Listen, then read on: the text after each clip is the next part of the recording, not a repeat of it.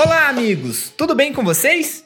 Eu sou o Rafael Simões e cheguei para mais uma rodada de notícias e dicas de SEO aqui no nosso Happy Hour. Confira o cardápio do dia. Falaremos hoje sobre o novo filtro de tópicos relacionados na pesquisa do Google. Também falaremos sobre a autoridade do tópico de notícias. Temos novidades sobre o Bard, que agora está sinalizando as citações em suas respostas. E também apresentaremos para você as melhores práticas de SEO para sites de notícia. Vamos nessa?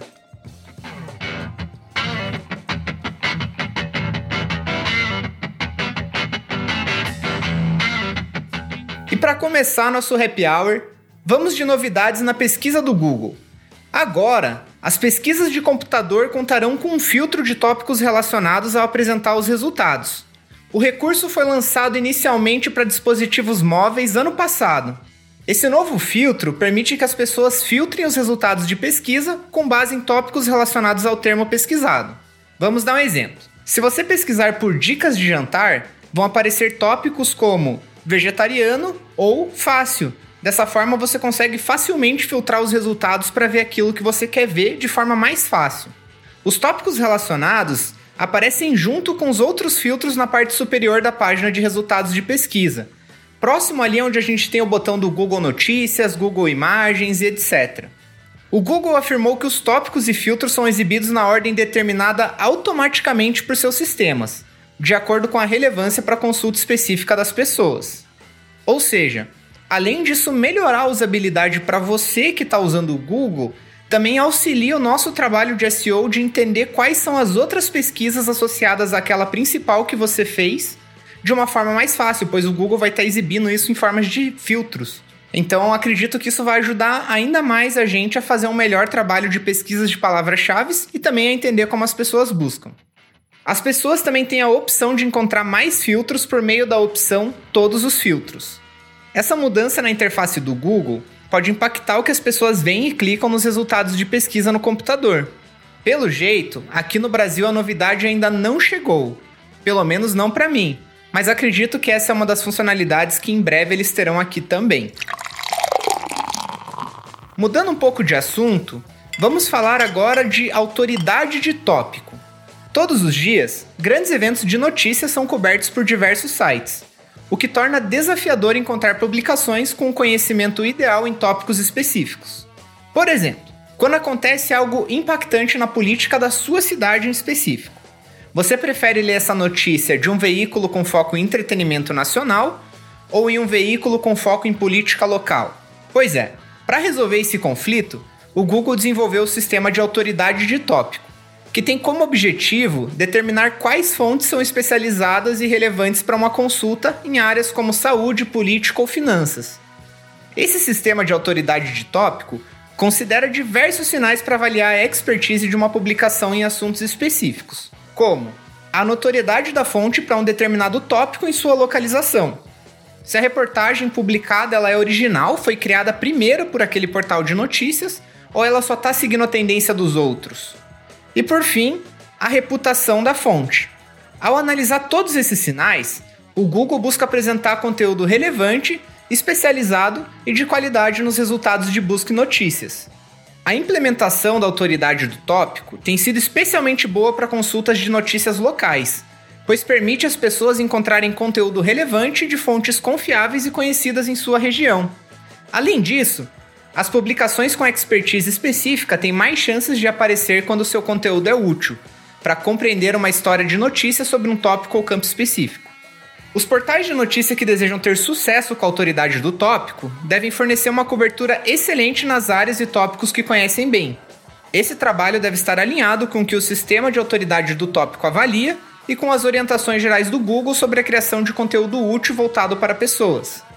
Ou seja, a gente espera que com esse sistema, o Google agora seja mais capaz de identificar fontes locais de conteúdo e exibir esse conteúdo para as pessoas que moram naquela região.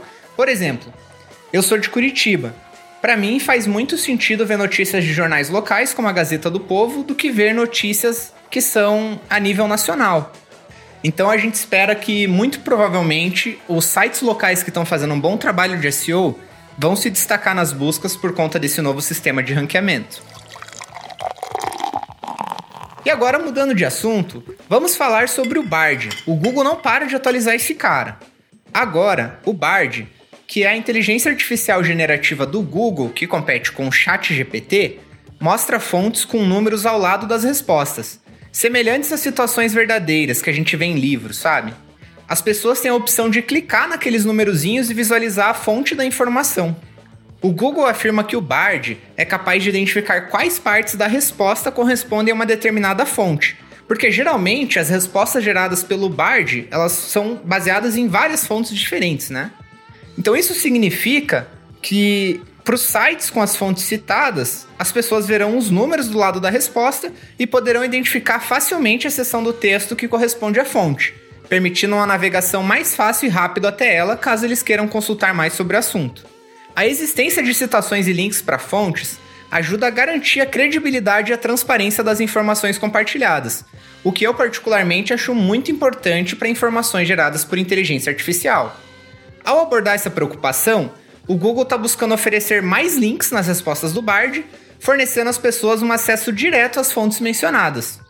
Bem legal, né? Acho que essa notícia é ponto para o Google, porque quando eles mostraram o Bard pela primeira vez, muitas das pessoas que produziam conteúdo e sites ficaram iradas por eles não mostrarem a fonte da informação da qual eles estavam bebendo para produzir aquela resposta.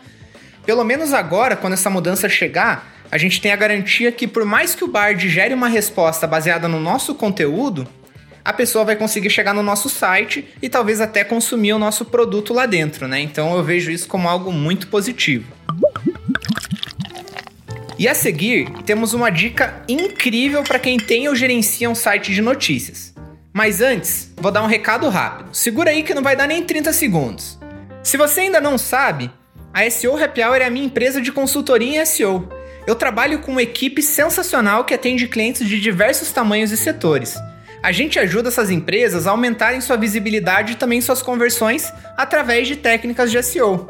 Se você quer atingir esses objetivos com o seu site, manda um alô pra gente no LinkedIn, ou via e-mail, ou até mesmo no formulário de contato do nosso site.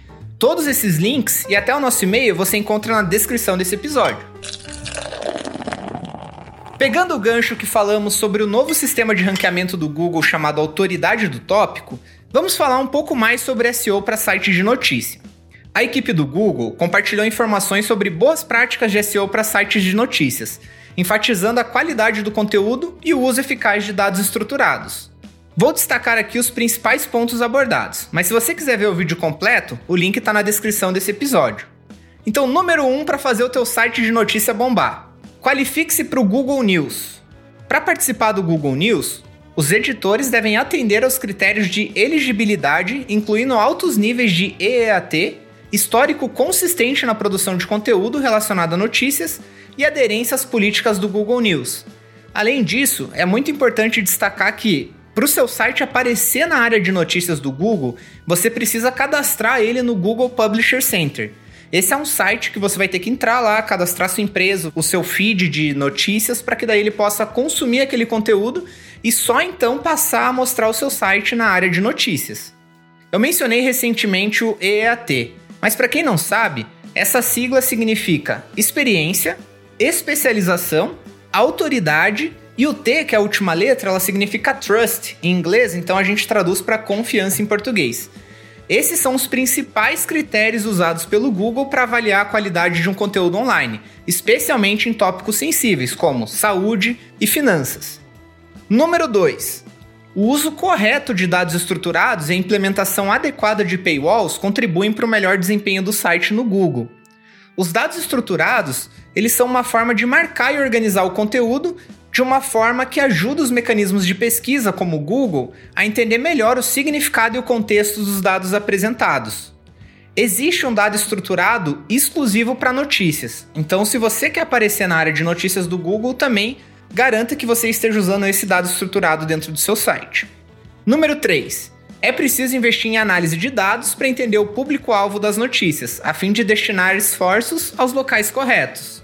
Porque como existe um algoritmo que mede a autoridade do seu site para um determinado tópico, numa determinada região, então busque entender quais são os tópicos em que esse algoritmo vê você como uma autoridade e busca explorar outros temas dentro daquele tópico para que você possa potencializar a sua estratégia ainda mais, ao invés de repente, apostar em tópicos que você não é considerado um especialista ainda e podem demorar mais tempo para trazer resultados.